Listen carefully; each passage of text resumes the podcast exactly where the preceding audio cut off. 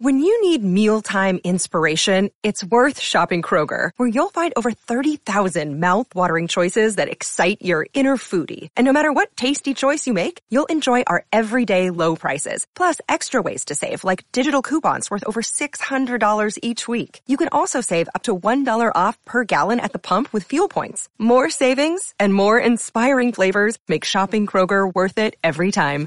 Kroger, fresh for everyone. Fuel restrictions apply. This is Athletics Life Stories with your host, Chris Broadbent. After 88, I actually went through a sort of, I don't know, I suppose it was a bit of a, a depression. And so he said to me, do you want to come and prove them wrong? And there and then I just oh. said, yeah. For me to be actually able there to see her do it, not only as a coach but as a mother, all of that, it was just one of those unreal special moments. Welcome to Athletics Life Stories with myself, Chris Broadbent. Today I'm joined by one of the greatest long distance runners in British history. Now known as Liz McColgan Nuttall, as Liz Lynch and then Liz McColgan, she won world and Commonwealth gold, Olympic silver, won major marathons in London, New York and Tokyo, three Great North runs and was once world record holder for 10k on the road. She's now a respected coach and guided her daughter Eilish to international success, including following her own footsteps as Commonwealth 10,000 metre champion so famously this summer. Liz, it's good to see you. Hey, nice to see you. It's been a long time. it has been a while. It's been a while, yeah. Um, so when I was looking into this and re- researching, I was looking back into you, and I, I think what first thing came to mind was that um, running and athletics has been such a massive part of your life, hasn't it? It's been it's been run right through your life. Can you ever imagine what life would be like without athletics and running? Um, to be honest, you know, my running started for me when I was 12, and um, I've run every day since I was 12 and it's like, even now, you know, I don't need to run. You know, I'm 58 years of age, but, um, I, I still like to run. And I think that, you know, um, luckily for me, although it was, it became a career choice and, you know, um, you know, I was able to sort of earn a living and travel the world and whatever. It was always something that I really, really enjoyed doing. So it's never been like a bind or, um, you know, like forced into it or, you know, it's just been like an everyday part of my normality of life.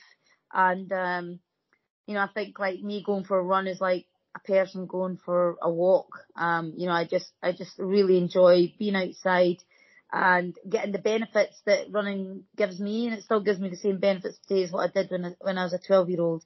So, you know, nothing's changed in that way. So I'm, I'm just really, I suppose I'm very lucky and very grateful that I was able to have a, a career in sport, but also doing something that I really, really did enjoy and love to do.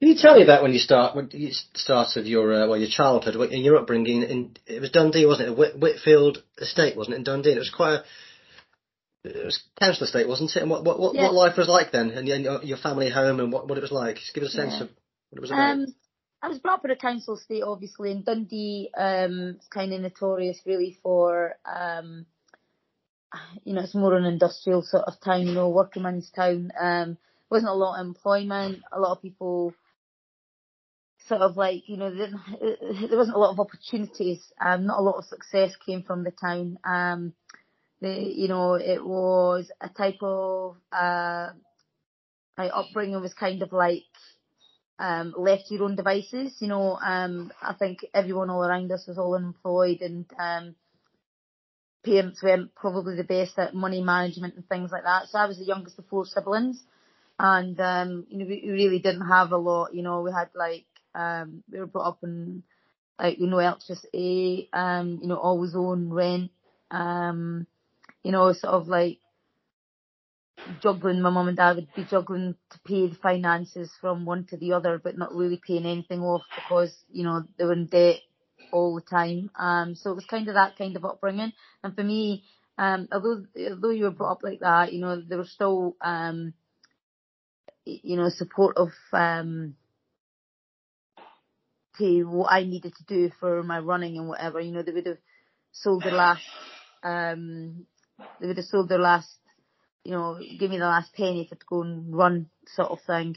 Mm. Um, but you know, there, there was just it was just the the era back then. There was a lot of poverty, and really breadline, you know, families on the breadline and not having any extra funds to, you know, buy things and, um, you know, pay for me to go to races and all that sort of thing. So running for me was really good because, you know, it was a matter of like, you know, I didn't have the best trainers, but I had a pair of shoes. I was able to get out the door and I was able just to run. It didn't cost me anything.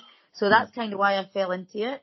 Um, and, and it kind of suited my mentality right from the, the, the onset because, um, I was quite an independent person because, you know, I had to do, I had to create my own, um, sort of, like my own sort of, I don't know, upbringing around myself. Um, and for me, you know, running kind of gave me like an escapism from the sort of lifestyle that we were in. So like I could just go out and, you know, run up the country fields and, you know, really enjoy doing what I was doing and I was able to do it at my own time, you know, not pressurised into um, being at a certain place at a certain time or things mm. like that. So it just suited my um, circumstances really.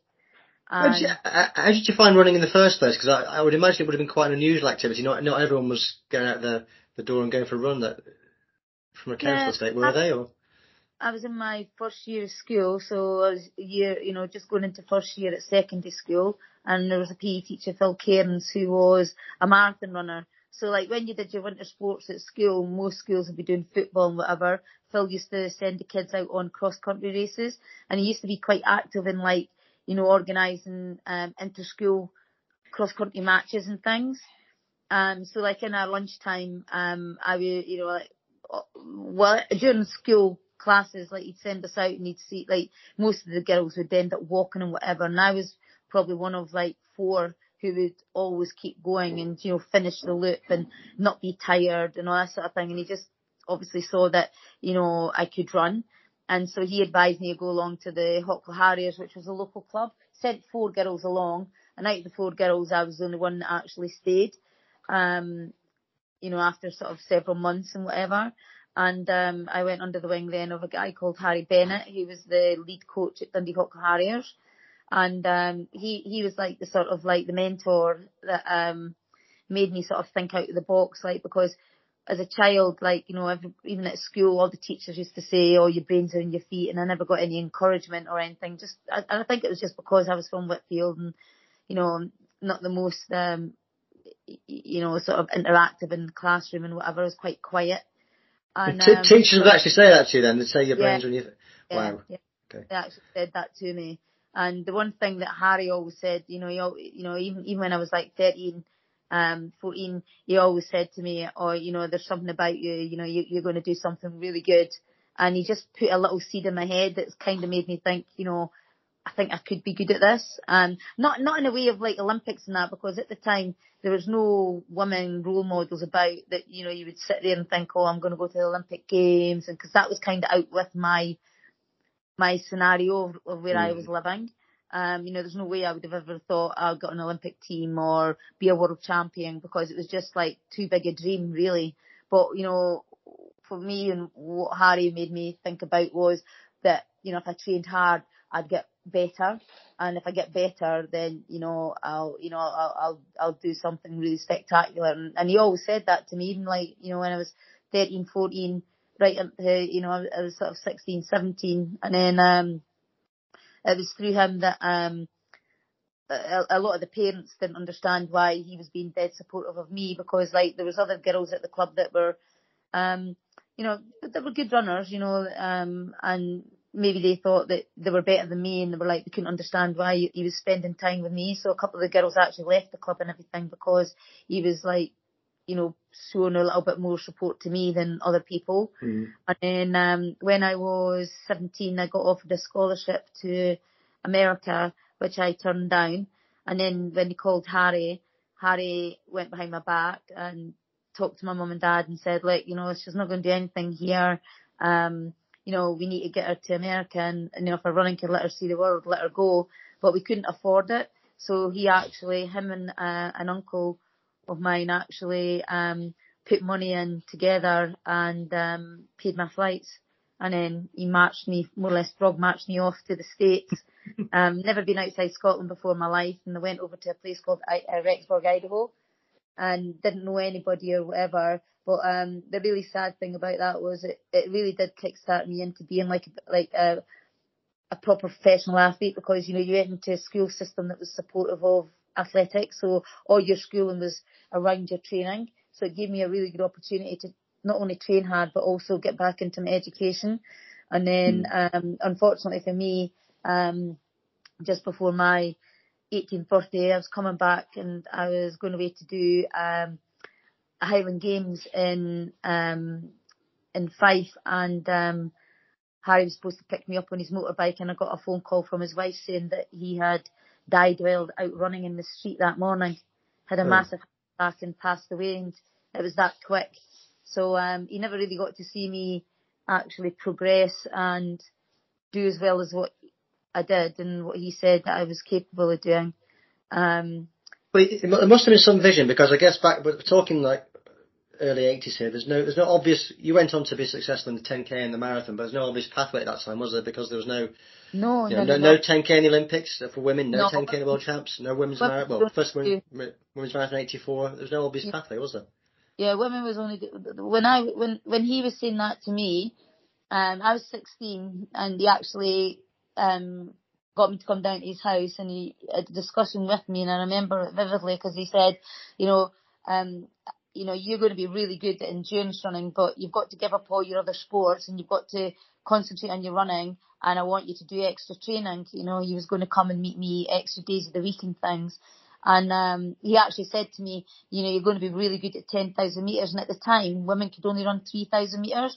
And I was like saying to him, what's 10,000 metres? And he says, oh, it'll be 25 laps of the track. And I was like, yeah, right. I says, like, women can't do that. And he's like, no, by the time you're at your best, you're going to be a 10k runner. And he says, and the longer you go, the better you're going to be.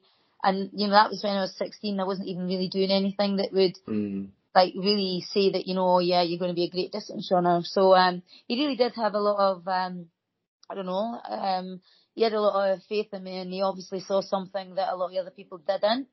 Um, but um, yeah, it, you know it was just unfortunate for me that he didn't actually, you know, live to see any of it. You know, like, like it would have been great if he had saw me win the Commonwealth Games or something like that. But unfortunately, you know, he didn't. But um, you know, I've you know, I've got a lot to thank for his family and that because like not only did Harry support me, but his wife Vi did, and you know the kids and that he had kids of his own, and you know he was obviously spending a lot of time with the kids at the club and that. So you know they were a very supportive family of what he was doing with his athletics as well. So um, you know I was very very fortunate to have met him.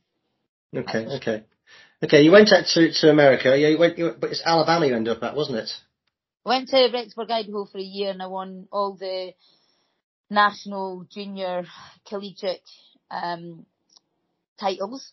Won cross country, won the 3k, won the 5k. Um, so I got really highly recruited from um, pretty much all the schools, uh, you know, Division One schools in the states. But I chose Alabama because the coach there just seemed really nice. He seemed really supportive. He was very aware that you know I was European and that um, I would want to run well when I come back. And so his offer to me was like, you know, as long as you, you know, run your best you can at regionals and finals for us, and I'll support you for doing Europeans. And so I thought, yeah, that you know, is good insight on him. Um, and he had a, a lot of like uh, Icelandic members on the team and that, so I opted to go to mm. Alabama. Okay, okay, and that's obviously your first husband Peter was there, but are there other athletes were, were there at the times that you, that you remember as well? No, there wasn't any athletes there when I was there that I actually knew. And okay. part of the deal that me getting to Alabama was that they gave Peter a scholarship as well. Right. So actually, Peter got over on my um, running scholarship really. But um, okay. he did well he went over there because he did actually get, I think he got a bronze at national. So he actually sort of like, you know, earned his, uh, his, uh, scholarship at the end of the day. Hmm. But, um, but yeah, we decided to go there together. Okay, okay. And it's, it's, it's, it's a tough scene, isn't it, in America? It's sink or swim. It's, it doesn't work for everyone, does it? From a British athlete perspective. I think you've got to be quite. Um, when I went over there, I had a plan. You know, I, I didn't go over there and just think, oh well, I'm just going to train. You know, um, my plan was to, you know, get a good education, but at the same time, I always wanted to make sure that I ran well when I came back to Europe. So um, I always made a point of um, you know, when people were easing down for like regionals and nationals and stuff, I was always like doing extra stuff because like, you know, I, I didn't want to peak too early and all that sort of stuff. So, um, I used to actually sit down with the coach and plan, you know, like how, how I would sort of like work out with the sessions that he was sort of doing with the, the group and then what I would have to add on to that to, you know, sustain what I needed to do um, because I was pretty much self-coached and I was still working on a lot of the ethos that Harry had worked with me and what I'd learned from him. So it worked out pretty well for me. You know, it was a good balance um, with what Coach John Mitchell had and what you know I believed I needed to do as well. It married itself well together, to be honest. Okay, okay. And I'm going to move forward to what was the 86 Commonwealth Games in Edinburgh and winning the 10,000 metres there was, would it be fair to call it a life-changing event that for you?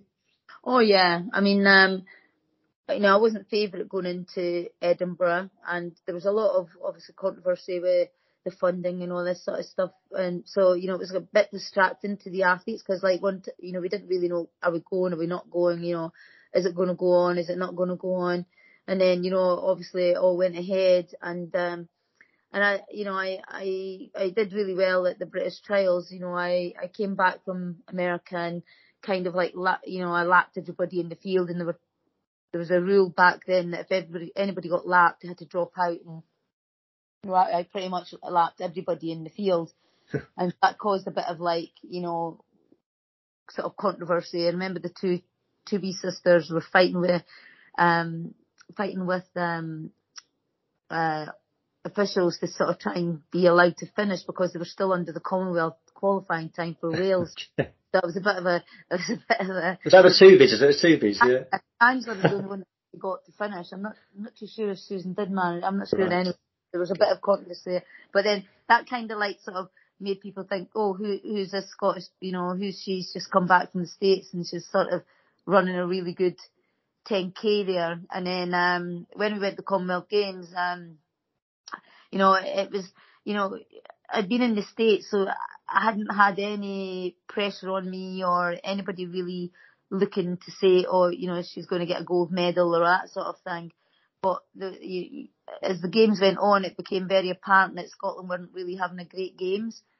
And people that were supposed to be sort of medal contenders were coming in and they weren't winning the medals that they were supposed to win and whatever. And on, on the last, like I was the last opportunity for a track go a track medal on the track um when I left you know when I when I left to do my 10k and I remember like Hilda Everett the she was like uh, our sort of like manager team manager and she said to me all as you know you're our last hope. And I just remember like that's probably the first time I felt pressure. And you know, there was a couple of my, my friend like Yvonne Murray didn't run very well and I was, I knew she was coming back and I wanted to try and avoid her because I didn't want to see her disappointed and me needing to go out and compete. Mm. And it was really quite difficult because, you know, you were kind of on your own and you were dealing with your first sort of championship and, um, it was hard to sort of like try and really focus on what you needed to do to, to get the best performance for you rather than what was going on all around you. Um, so it was a good learning curve. And then when I won, it was like just getting thrown into the lines then because, um, you know, I'd never been in front of a TV camera. I didn't, you know, I went home the next, I think it was two days later or something, and I had like BBC TV parked outside my house. I had all these reporters at my gate and I'm like, what is happening here? Like, you know, why these people here? Because I didn't get the enormity of it. I didn't, I didn't get it because to me, yeah, I won, but it wasn't like, um, anything had changed, but it changed in everybody else's eyes. And I mean, I even had people saying to me that I'd need to go to elocution lessons because nobody would understand the way I talk. And it made me feel really, um, self-conscious you know, and, and so I didn't like to talk to the camera. So whenever a camera or anything was put in my face, I'd just put my head down and it'd be yes, no, yes, no. I wouldn't elaborate on anything. I was very quite abrupt because it, you know, I became very, very aware of people judging you, but not for mm. your running. And it was really, really difficult because, you know, a lot of people nowadays have media training and whatever, and I had nothing. And, mm. um, you know, and, and you just didn't know how to cope with it because all I wanted to do was run and mm. then I'd be getting invited left, right, and centre to all these awards, and you know, and and people would sort of be quite rude if I said no, I wasn't going to go because I want to train, and you know, and, and they didn't get that side of me that you know I was, uh, you know, I I was like so focused on my training that I didn't like mm. things to interrupt it. And so I kind of think I got like a bit of a bad reputation as being like a bit aloof and you know, not, but people just didn't get me that, you know, I didn't like that kind of life. So, you know, I wanted just to be the runner that I always was and I wanted to, you know, I was very aware that, you know, if you don't get the work done, then, you know, you're not going to win the races and you can get all the mm. awards in the world, but you've still got to keep your focus. And so it was really, really difficult for me. But, um, I think it took me, took me a good couple of years just to get used to it and to sort of settle into how to cope with it all. And mm. then, you know, I started to deal with things a lot better. Yeah, yeah, yeah. I guess you went from being quite an unknown to suddenly a household name overnight. And but you must look back and go, it's, it's not every athlete gets a chance to win a, a, major championship in front of a home crowd, so it must be. Oh no! It's, it's almost rank. It's one of your favourite moments. Oh, it's probably like it was like the beginning of the end, really, because um, I think when you win something of that nature, um, the greatest thing is being able to share it with people, and that's yeah. what makes it such an emotional thing. And so, like when I was in Edinburgh, you know, you had the whole stadium shouting on me to win.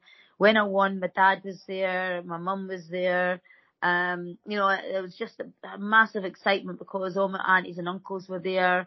Um, and you could just share that moment with everybody. And then when I went to the World Championships, like in eight, in, uh, well, even in Seoul in, uh, well, yeah, in Seoul in 88 and the World mm. Championships, in 91 when I won gold, I remember like getting my gold medal and it was kind of like no fireworks, no nothing.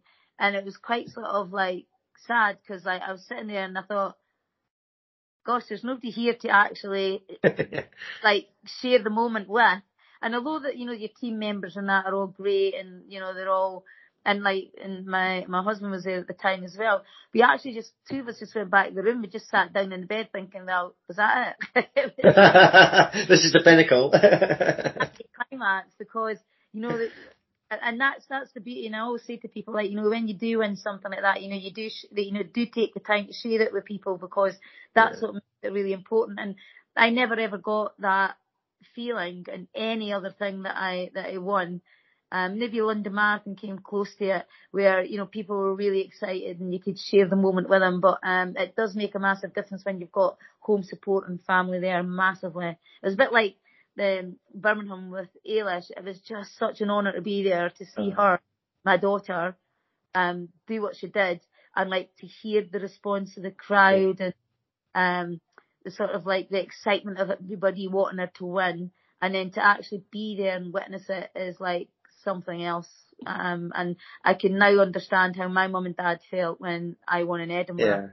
Yeah, yeah, you know. Yeah. Uh, lovely, yeah. Um, we'll get, we'll definitely get on to Eilish, you know, no, no doubt about it. we'll talk about Eilish. Let's go back to the, the first Olympics though in, in Seoul, and you got silver there. Was that?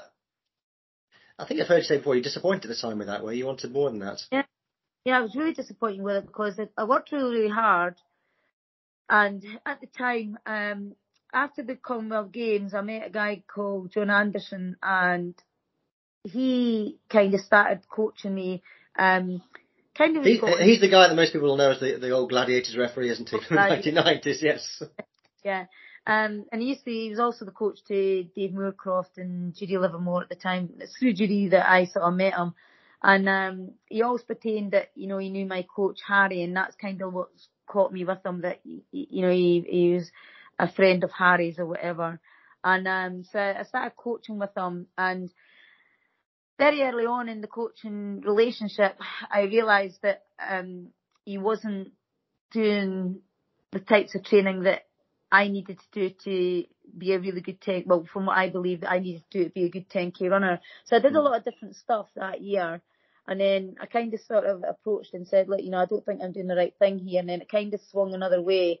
Um, so the partnership, you know, it, it was okay, but I wouldn't say it was the best. And um, I felt that I was slightly overtrained going into the eight to eight, and um, I just felt that I let myself down because um, I should have been sort of strong enough as an athlete myself to say like, you know, I want to do more of this kind of work, but I didn't, and I felt that I didn't go into that race as strong as what I should have been um, mm. for the race against the girls that I did. And, you know, obviously I got a silver, but um, when you put all that, you know, work together and, you know, you know you're good enough to get a goal, but you don't get it. It's quite a, a, a it's quite a hard thing to take. And then obviously too, there's a lot of drug use back then, and you know mm. that really affected me. Um, and so after eight to eight, I kind of went. Through, I actually went through. So I don't know. I suppose it was a bit of a, a depression, and I just went through a thing where I fell out of love for running, and I, I actually thought to myself like, you know, no matter what I do, I'm never going to win because there's always going to be a drug cheat there ahead of you.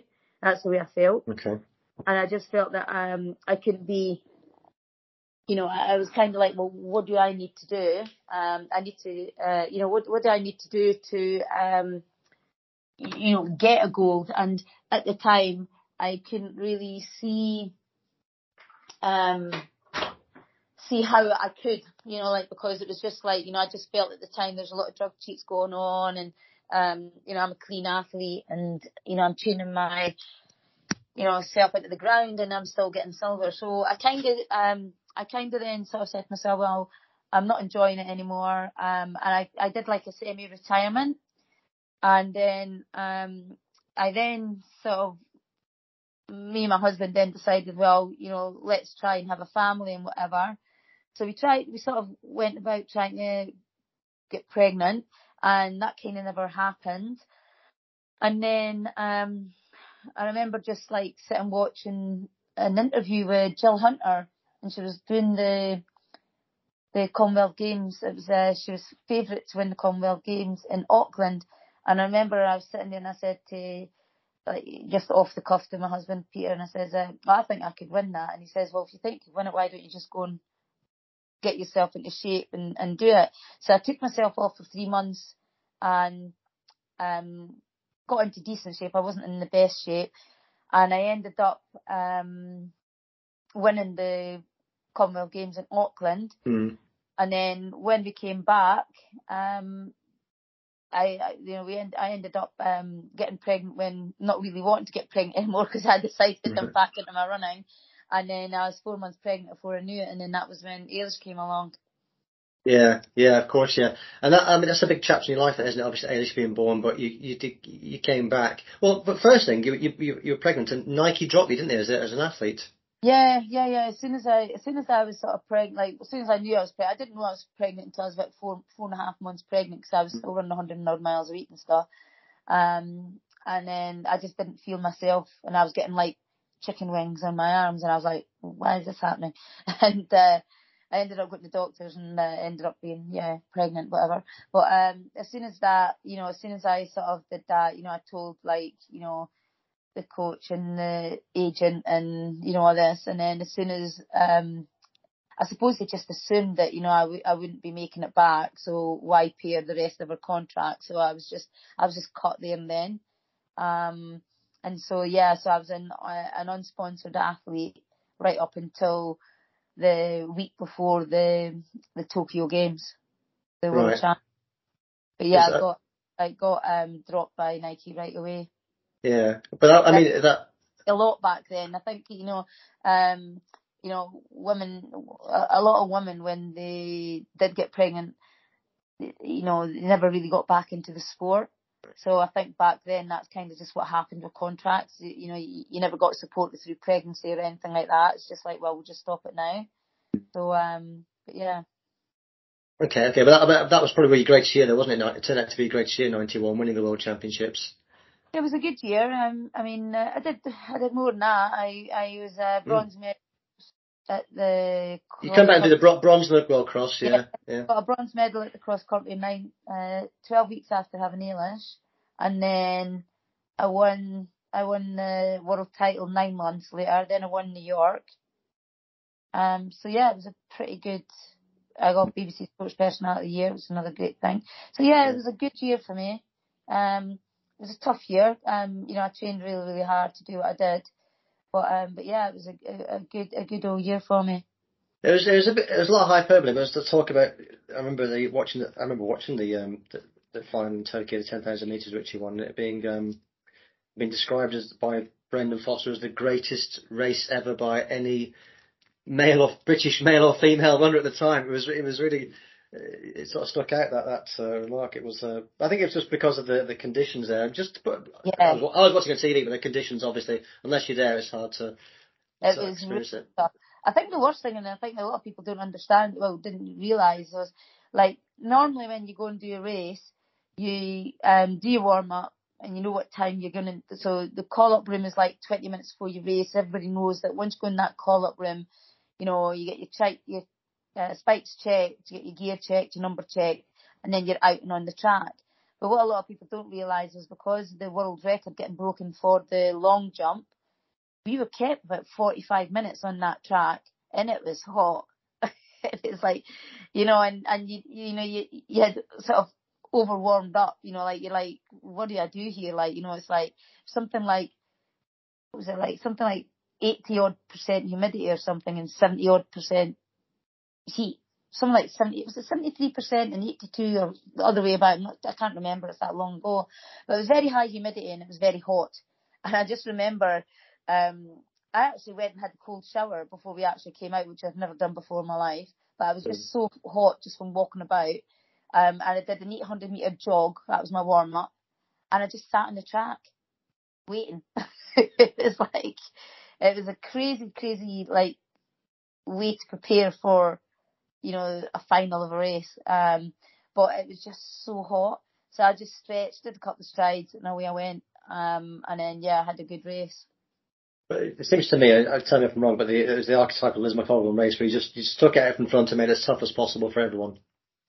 Yeah, you know, I, I always used to get frustrated that, um, like people just running slow and then, you know, kicking because, like for me, racing, uh, if I don't go out and race hard, I'd be just as well training. You know, I don't get anything out of it. And my thought process on racing was to get the best possible race that you can do on that day. Now, not every time, you know, every, every time you race is not always going to be the best race that you'll ever do.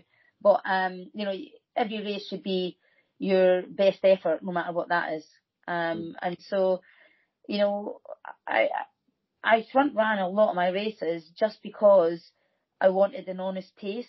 There's no, like, when, when I sat in at the, the, the Olympics, you know, there was always a sprinter on my shoulder and I was like, well, you know, you've got to get rid of that kind of runner.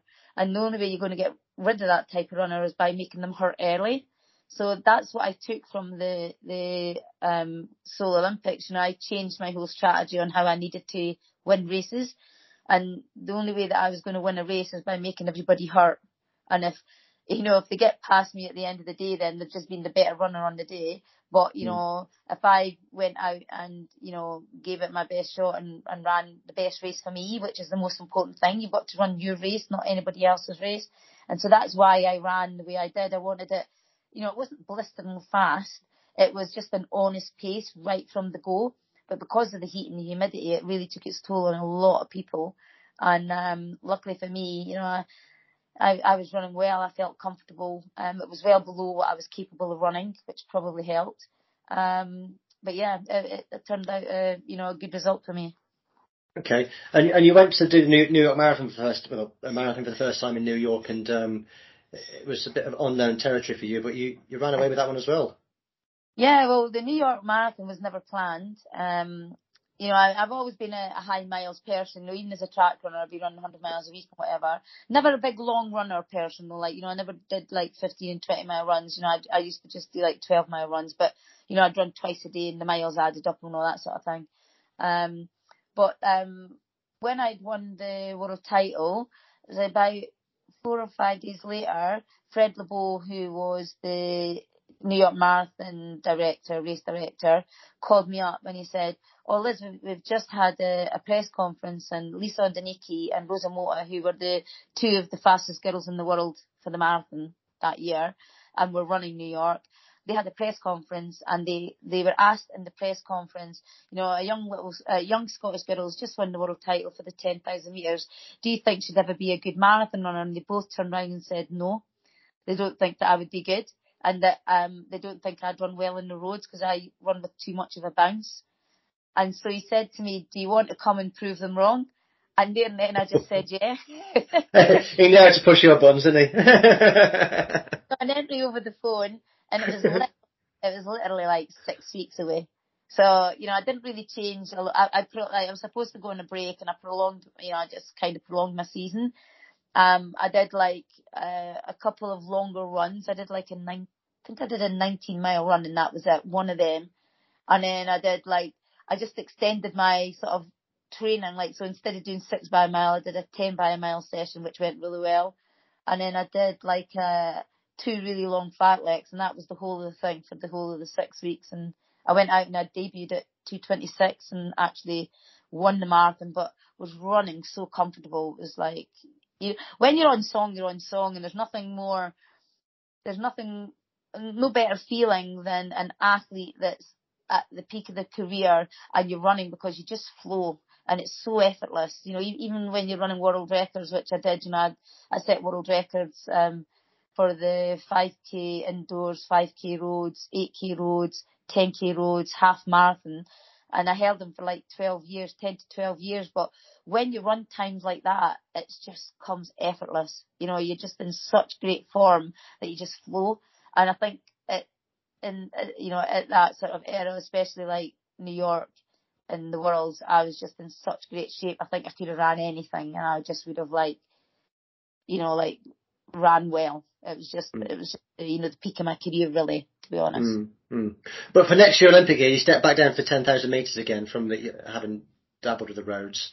Yeah, because think, I, I hadn't, I hadn't planned on doing the marathon. You know, I, I'd wanted to be on the track for another three years and then move up to the marathon, but it just all came too quickly for me because, because I, I did so well in New York, I then got this unbelievable offer from London Marathon that I couldn't refuse. I signed a contract with London. It was the first ever signing for an athlete for the marathon.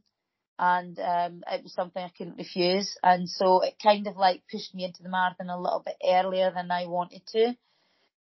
And then, um, you know, yeah, and, and, you know, I had wanted to go back to do at least one 10k. And then when I went to, um, when I went to run the 10k, um, in, Bar- in Barcelona, in Barcelona, you mean, yeah? was yeah. Barcelona, and, and I'd never had like, I went into Barcelona, and for about six weeks, I felt really tired after training. Like I'd get my session in, and my session would be quite good. You know, it, it wasn't far off of what I needed or looked for in my sessions, but it was like I took like extra days to recover, and I, I couldn't understand what was wrong with me. I just felt awful, and I went and got like you know, I, I went and sort of seen doctors and all this sort of thing. And then when I went to Barcelona, it was like I, um, I actually thought I was having a heart attack. Um, I actually like had a problem with my chest. I couldn't breathe, and it was like uh, I was um, hyperventilating, and I, I, I just couldn't get any air in my lungs, and I really, really struggled. And I, I, I did end up finishing, and I ended up fifth. And then I went to see a specialist, um, who was a specialist in cross country skiing in Norway and he um, was a specialist in the sort of chest, heart, and lungs and stuff. And I went to see him, and he put like a camera down into my chest and my lungs and whatever, and he discovered that I'd actually damaged all the bronchial tubes in my lungs from running. He reckons it's from running as a youngster behind diesel buses, you know, like um, mm-hmm. heavy traffic. So I'd actually damaged the bronchial tubes in my in my chest, and it was the first time it ever hit me um, while training. And then after that, um, I had to use inhalers for the rest of my career. Um, but it was just unfortunate that for, I don't know what set it off in that race, whether it was the climate or I don't know. Um, but yeah, that's what happened in Barcelona. And then, um, it never happened to me again in a race because I obviously had inhalers that I had to take to open up all the, the bronchial tubes and all that sort of stuff. Okay, okay, okay. Um, uh, uh and beyond beyond that, when you, you linked up with uh, Greta Waitz yeah. as your coach, didn't you? After that, was it yeah, after that? Was it? No, there was a, a bit of things happened there. Like so, like in the going into sort of like '92, I'd sort of won Tokyo marathon, and then um I was having I, was, I started to get like a little bit of a a back niggle, uh, not a back niggle, like um I had a nerve, uh, and then I'd run and then for some reason the the nerve in my like it would swell, and then I would lose all feeling in my leg. So I'd be running along the road, and then all of a sudden my leg would just buckle under me. I didn't know what was going on, so I went to see a physio, and the physio says, "Oh, you need to get orthotics. It's coming from your back or whatever." And he gave me one orthotic for my shoe, which nowadays you know you need two to even you out.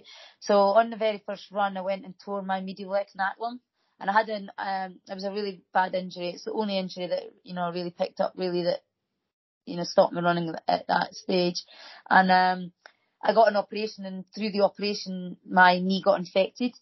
So I had to get another operation and I was left with a knee that I couldn't bend and I couldn't straighten.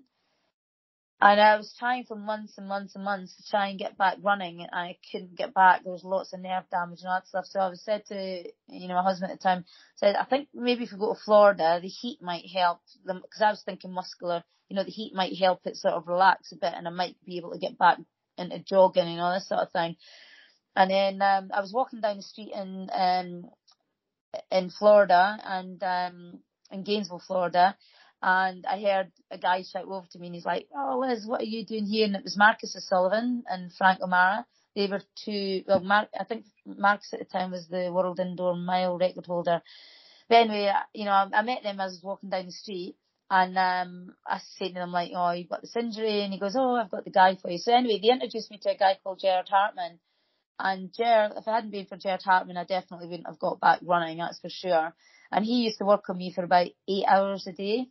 Like Oof. morning and night, he was working on my leg, and he eventually got me back running. But in the meantime, he was he was actually cheating Grete Waitz, and through like so through meeting me, and then obviously cheating Greta, he said to me, "Oh Liz, you know what? I've got I've got a um a, a client, and um I think you should meet her because you're very alike. Everything that you say is very similar. You know, your mindset's the same, and whatever." And he said it's Grete Waitz and he had said the same to Greta, but the two of us are that similar. I was like, no, no, no, I don't, I don't want to meet her. And she was the same. Well, I mean, was she a rival of yours, or I mean, you were sort of di- slightly different areas, weren't you? No, no? Greta was ten years before me. Yeah. So running like when I was in, but we were just so similar. Like we didn't like to meet new people. And I'm like, no, no, no, no. I, you know, I don't need to meet her and all that sort of stuff. So anyway, he arranged for me to be coming out as, as she was going in on one of his, uh, one of like the sessions. So we had we couldn't avoid each other. So we ended up chatting, and we really did hit it off. And um, we became really good friends. And then she sort of like became mentoring me. And then after very very quickly, we are like, do you know what? Just why don't we try? Why don't you just coach me and let's see how it goes? So we had we had a really really good partnership, and um, you know, she coached me to 96 and, you know, I, I, I won London and things. So I was very, very fortunate to get someone that has the exact same mindset as myself. It's kind of similar backgrounds and upbringing. Um, not quite the same, but similar, similar traits that were the same. Mm. And, um, on all distances were like a hundredth of a second or a second or whatever behind, like, you know, within each other in 1500, 3000, 5000, very similar runners. Um, it was just uncanny. And so, um, even, even like without a discussion, would think kind of similar. So it worked really, really well. Um, we, you know, we, we were, um, we were quite close for a while and then obviously, um, you know, Greta got sick and, think, oh, I stopped running and all that sort of stuff. And then unfortunately Greta got cancer and, you know, mm. uh, unfortunately died in that. But, um, but yeah, we, we kept, we kept quite close for a while, like right up until her death, really, you know. So, mm. um, one of the saddest things was when, um, you know, Greta never really visited a lot of people, but, um, you know, she knew that she wasn't doing great and she actually made the effort to come over to Scotland and actually stay with me in Scotland. Um, it was really precious time that, you know, she took that time out to actually come over and spend time with me. Mm. And there was a, an amazing strong woman who was a big influence on me, you know, towards the latter, uh, end of my career really. Mm. Okay, yeah, yeah, a legend of the sport, really. Yeah. So yeah. she she she was there with you you did win London. I mean, you had a few near missed at London, but it was yeah. you got the win, didn't you? Actually, 1996. Two seconds, a third, and a first, and a fifth. Yeah. yeah. Good, to, good to get the win though in '96. Um, Yeah. And and how was how was it going into Atlanta? Were you confident going into the Atlanta games? I really was, yeah. And and again, Greta was coaching me for that, and um, we were doing.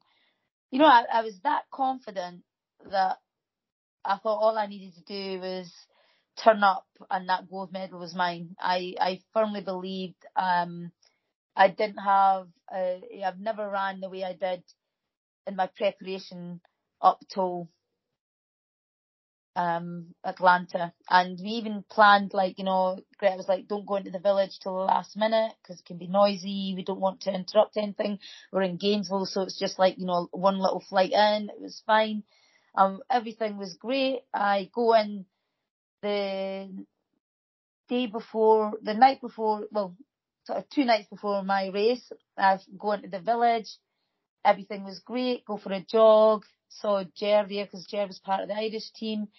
I get up in the morning and I couldn't put my foot down on the ground.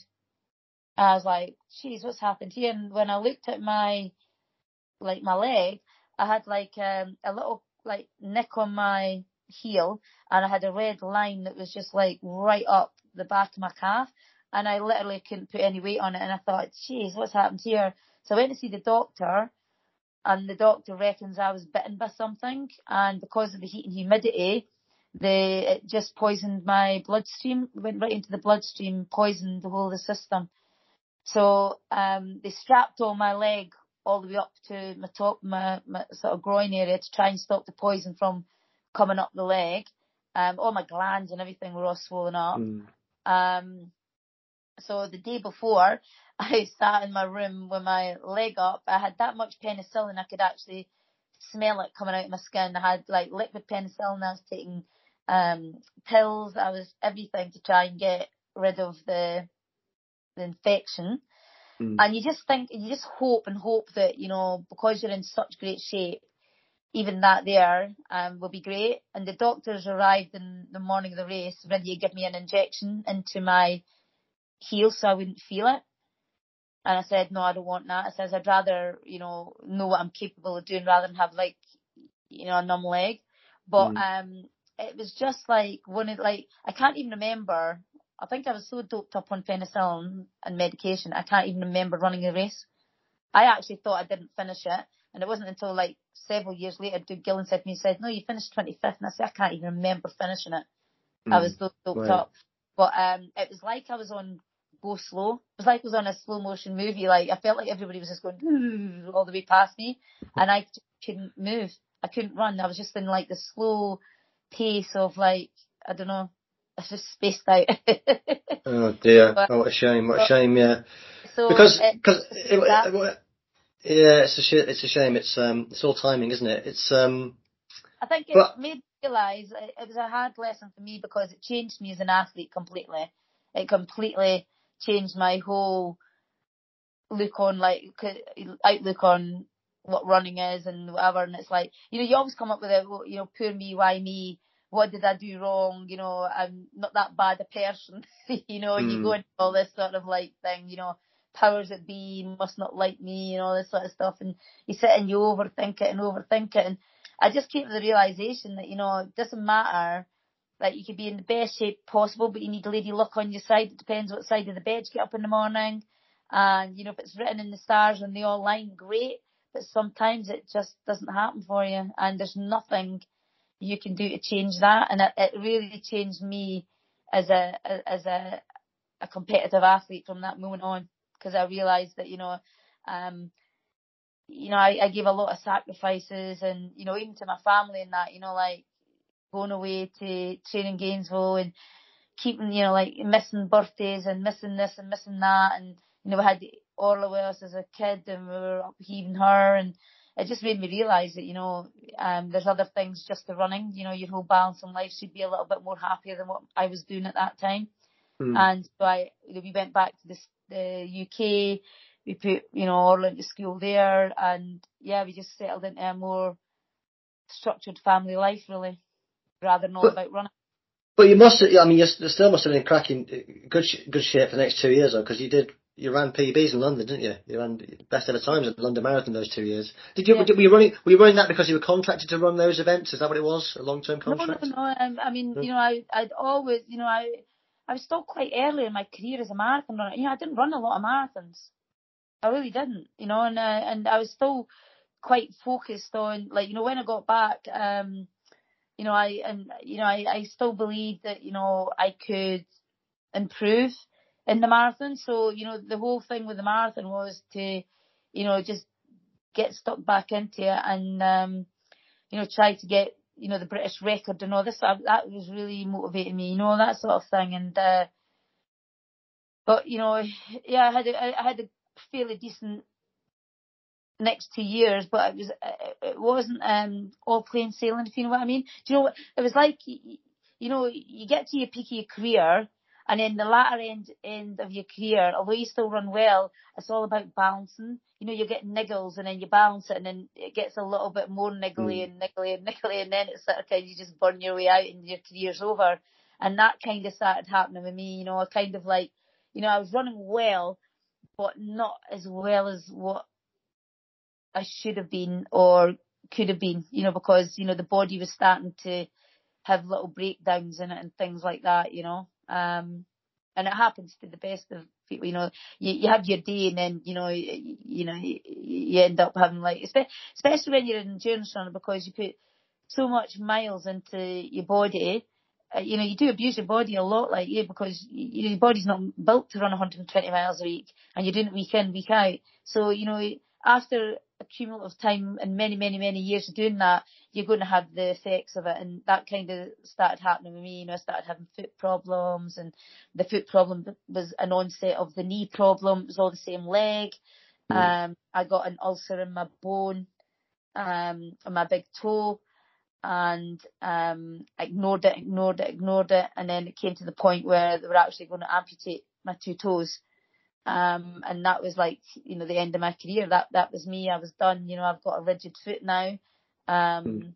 you know, I've got a little stub. I've got my big toe is actually a toe made from bone from my hip.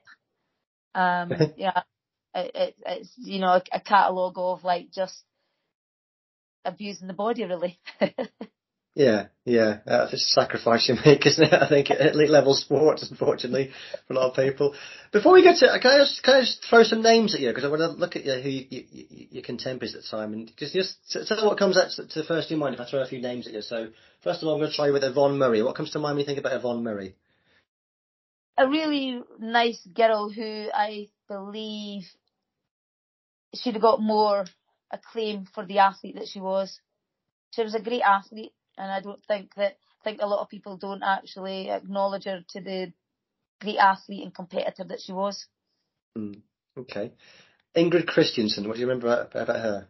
A leader for women's distance running. Um, you know, she kind of broke down barriers, set very, very, uh, you know, set the bar really high for the next generation. Um, you know, made massive leaps in the standard of distance running for women.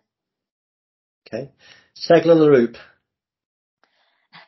She was a sweet girl. Um, probably one of the the first Kenyan women to actually come to the forefront. You know, it was always men, so she was kind of one of the leaders of the Kenyan push for world class women runners. But she was a really sweet girl. She was tiny. Never saw anybody so tiny as her in my life. But um, but a strong woman, really, really strong woman, and uh, very intellectual. Okay, Zola Budd. Zola, Zola was a nice girl as well. Um, I spent a lot of time with Zola when Zola first came on the scene. Um, I think that I felt really sorry for her when she first came because she was very naive. Um, I think she had a lot of people giving her misguided um, decisions probably she, you know, she didn't have any choice in. But I think that when you look at her now, she's developed, you know, she's um, grown up to be a really well-rounded um, woman, and she's doing a lot for South African athletics now. You know, she's doing a lot with the Cape Town um, marathon. Um, and she, you know, she was definitely a leader for um, what the South African women had to deal with back then. Hmm. Okay. And finally, uh, Derartu Tulu. Um, again, I suppose, uh, you know, I, I first met her when she was like, I beat her at the World Championship. She was the girl that tried to slow down my race, so I remember that.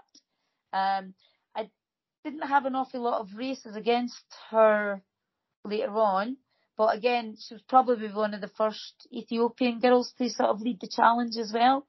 Um, so again, she set the bar well for the Ethiopian women to start being competitive and being world class.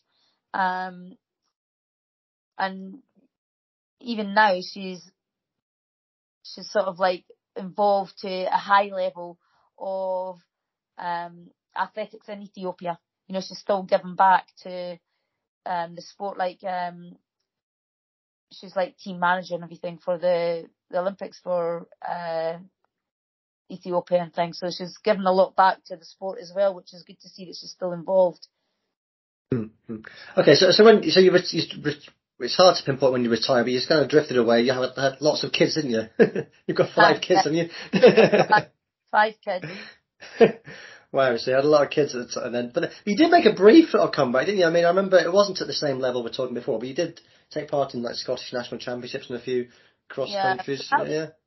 That was only because, like, in 2003, um, I became chairperson of Scottish Athletics. Yeah. And I was very aware that we didn't have a lot of sponsorship and everything then, so I decided to try and get sponsorship and get media awareness that I would run Scottish Cross Country Championships and I also ran the Scottish Indoor Championships. And in the indoor championships, I ended up getting like the fastest time in Europe that year. So everybody was like, "Oh, you're going to the, the, the you know, the European indoors, like, because you're the fastest in Europe." And I was like, sort of, like this much thinking like, oh, I might do that. But then I went and ran the cross country and um, I went and fractured my foot again. I, I actually had a, a false toe joint at the time. Okay. I went and ran the cross country in Perth and I actually fractured the, the toe joint. Right. Um, which was the massive problem with my foot. So that sort of little flurry of like getting back into my running didn't last very long. And then I was back in the hospital with a major operation for my foot that kind of was a nightmare. And um, so that yeah, and I fully then retired. Yeah, I, I actually remember that, that cross country in, in Perth. I was there. I remember the there's something quite quirky about that because it was on the podium was it was three world champions. It was you, followed by the triathlete Catriona. Um, Morrison, is it? She's like yeah. she was a world duathlon champion, and yeah, Angela Mudge was world world mountain champion. So three world champions in the Scottish cross country championship, top three. I don't think that happens very often. That's right. So obviously coaching was a thing now, and uh, and we'll get on to Eilish now. You've, you've, coached a lot of athletes, but I'm going to focus on Eilish and her, her successes. And um, um, it must. I mean, she's been on. You know, it's been a bit, a bit of a journey, hasn't she? It took her she's had her problems herself, but she's um she's managed to succeed in it. And and in particular this year with the the Commonwealth Games was um well I think it was quite a moment for everyone. It was just a, a wonderful sporting moment for you know take place in in this home country and with Eilish yeah. struggles through the years and, and and winning a title that you won. So it was quite a moment for everyone. It was it's uh, it gave everyone a bit of goosebumps. What was it like for you though to be see your daughter doing that and following in your footsteps? Um, I think it, it, it's great for any parent to see your your your uh, children succeed at anything at any level, you know. So you know, there's immense pride and whatever. But I think for me, um, you know, the the, the thing with Eilish with the Commonwealth Games for for some reason, and I don't know why, it's like it's always been a thing for her, even from Olympics to um like Europeans and all this she's always said she wanted to win a medal at the Commonwealth Games. And I don't know where she's got that drive from, but it was all, and, and, and I remember saying to her, like, yeah, but you've got Europeans, and she goes, no, it's important to me to get a medal at the Commonwealth Games, and I don't know why. So, like, when we, when we were like training or whatever, you know, you obviously see the times that she's doing. And, you know, for me and Eilish and, I, I suppose any other any other pundit out there, you know, um, a bronze was a very realistic medal opportunity. Um, you know, I think that you know she was better shape than the British girls um, and everybody else. Kenyans are always going to be the, the, the, the ones that are going to be major medal winners. Um, so, you know, we went into the Commonwealth Games with the realization that, yeah, we're going for bronze. That, you know, that bronze medal is there to be won. Anything else is a bonus.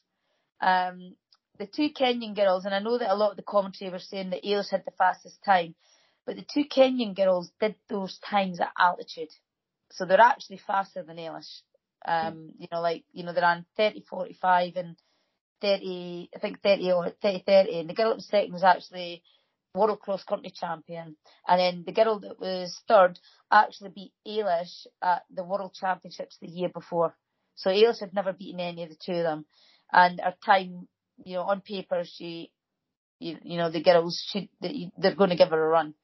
Um, so for Eilish, you know, it was all about for whatever reason in her head she wanted to get that medal and I thought it was really important to pursue that with her. And um you know going into the race I said to her you know if you run the right race you know you can win it. I says but it has to be the perfect race for to do that. And and for that for her to win it normally like you know a Kenyan will always put a burst in. And normally Eilish will always just let them go. And I says, if, you know, if, you know, you've got anything to do here is whenever they do a move, you've got to cover it. And that's the thing that she did different at the Commonwealth Games. She actually made the effort, although she took the pace out and we wanted a, an honest pace. It wasn't like a blistering fast pace. It was an honest pace that, you know, a few people could run at. Um, her her the reason she won is because she never once let them go away from her. You know, if they made a move, she went. No matter what, she went. And um, and that as soon as I saw that from like I think I saw the first move they moved about oh about I think it was about six laps out, and I thought my I just sat up. I thought oh something's different happening here because normally the gap will go and Eilish should let them go. And I, and I, I, mm. I just actually, I actually stood up for my thing. And I moved away from people and I went and stood, um, in the foyer because I thought there's something happening here and I could see it early on. And then, um, you know, I, I looked at the girl that was like sort of looked uncomfortable, and I thought, I think, you know, I definitely want silver or gold here. And then, you know, the the Kenyan girl fell off completely, and I thought, silver or gold, silver or gold, but you could just see how she wasn't letting it go. And it, it, you know, it could have been a toss of a hat at the end of the day, like who you know who won it, but she just looked a different athlete with a different mindset, and she wanted it more than anybody. And I don't know, I don't know where she, what what her thought process. I've not even really talked to her about like why it wasn't so important for her to get a medal at the Commonwealth Games, but um you know, I thought I thought for me it was the best I've ever seen her run, best I've ever seen her compete, and for me it was just an honour to be there and to actually see like because Eilish, uh, if anyone has followed Eilish's career, she's had a lot of ups and downs. You know, she's yeah. trained really hard. She's had, she's got seven screws in her foot from steeplechasing. Uh, we had to move, you know, more or less careers really. So we went from steeplechasing to running flat. Um, you know, she's had a lot of negativity about you know, people thinking she, you know, she she, she wasn't going to make um, a good distance runner on the flat.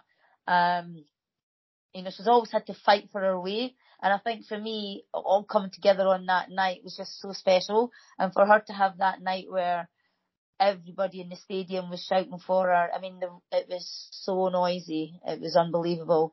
And for me to be actually able there to see her do it, not only as a coach, but as her mother and all of that, it was just one of those unreal special moments that you'll probably never ever ever love again.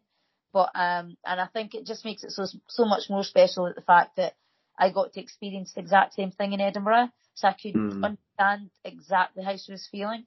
So mm. it was even bigger buzz. You know, it was just like one of these like I don't know special special moments that um very, very thankful that um, I was able to share it with her. And for her to actually, it's kind of like um, when you have when you have a lot of um, disappointments and you get that, you know, the one time where it all comes together for you, um, I think she deserved it in my eyes. I think she's a, a deserving candidate for having a night like that. Yeah, definitely so. Definitely, yeah. So is the pressure now on for her and Michael to have a child and for that child to win the Commonwealth Games? No, I don't think so. no, definitely not. Definitely no, not. I think I could was, again. Uh, it was it was a very special moment, yeah. Uh, and so, and what's the next step for her? Is it, is it the marathon she's going to go on to? I mean, that that's that was it was planned this year, wasn't it? But obviously it was very very busy year. So yeah, it was planned this year, and then we felt like and um and like Eilish did a lot of long runs, and when she did her she did an 18 mile run, and she tried to take on gels, and she felt awful. And then we tried it again with the gels on a shorter run, and she felt awful. So we found out that her body um, doesn't absorb the carbohydrates in the gels that you get. You know, the, the gels that people can buy. So we need to find a solution to that because, um, whereas when you take a gel and it makes people feel they've got more energy, it does the opposite with Eilish. Actually makes her like hypoglycemic. So she actually goes flat. She goes very okay. leg heavy. She feels nausea. So, um, it doesn't sit well in her tum- in her system at all. So um, we're going to be to work with a nutritionist on another form of carbohydrate, which Jonny Brownlee had the exact same um, condition. Uh, I don't know if you remember when he was he fell and his brother picked him up, and well, that's that's what happened to Jonny. Yeah, I remember that. Yeah, the triathlete. Yeah, it was at some World Cup race, wasn't it? Yeah, yeah. So that, that's what happened to him as well. So you know, it does happen. Um, and you know, it probably happens to a lot more people than you think of that just don't really associate with it. But um, I know for elite sport, you've got to get all those avenues and box ticks because you can't run at you know close to your maximum for 26 miles and not take on fuel. So we need to get the right fuel source for her. So we're going to work on that. She's just had a break, um, and she's just getting back to fitness now. So in the next phase, we will be working with a nutritionist to um, identify, well, we've already got the carbohydrate, but just to work out exactly how much she needs to partake in her, like, sort of like her, her increments that she needs to do for to do the marathon. Mm, okay, okay. So knowing that, and knowing, and knowing, obviously done coach for many years now as well, and there's increased knowledge around sports science. What what would you do differently yourself, looking back in your own career now? Would you what do you do differently? I would have a pair of carbon shoes. That's for sure. oh, these are the, the new new shoes. Yes, Of course. I definitely have the the yeah the new carbon shoes. Um, I think um, oh gosh, I wouldn't uh, I wouldn't uh, I don't think that um I probably would not train quite as hard as what I did. I think I was a really really tough trainer and I don't think that I needed to train quite as hard as I did for the results that I got. You know, I think that um, I could have like been a little bit more intense. Is the word? Okay, okay, uh, okay. I see. Um, okay, so now you're now you're uh, now you're living in Doha, of course, in Qatar, uh, with your with your husband John, who was also an Olympic runner as well. Um, tell me a bit about life there. What what what, what, what do you do with yourself these days? You, you run this athletics club, yeah?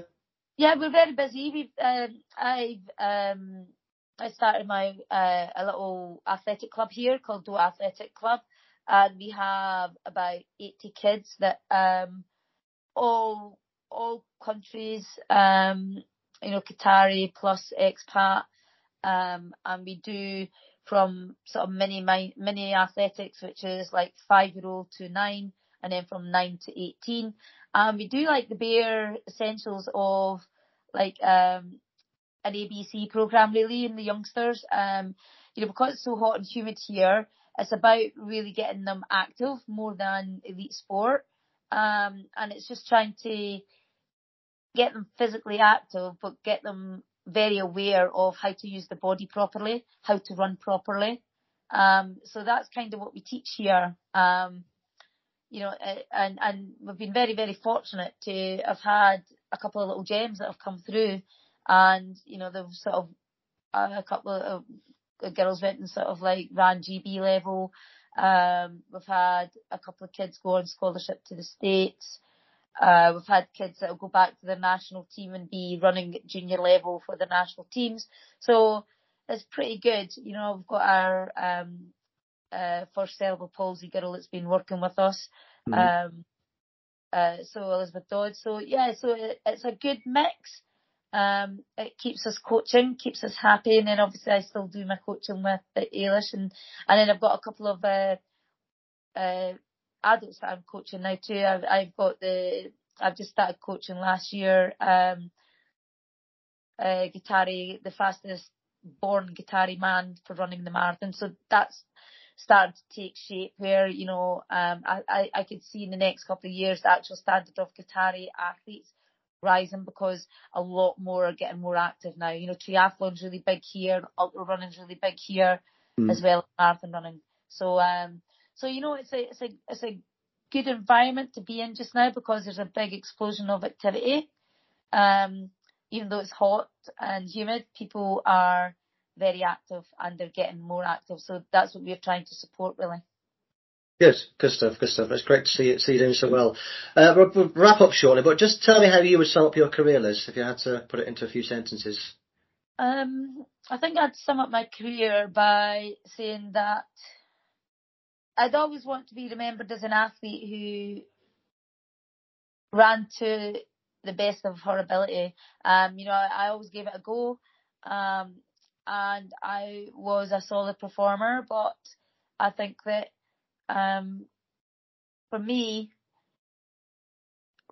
you know, I, I still run to this day for the reason that I ran as a 12 year old. And for me, running is far more than just medals and it's far more than winning a race.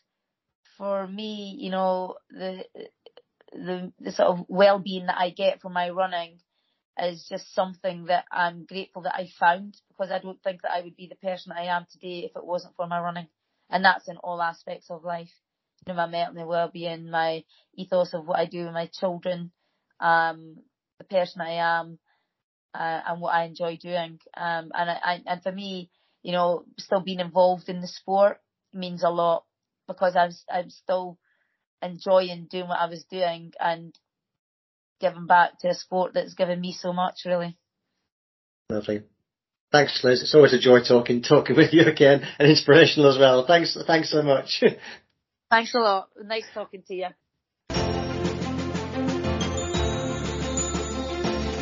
Thanks for listening to Athletic Life Stories with Chris Broadbent. Please tell your friends and leave a review wherever you get your podcasts.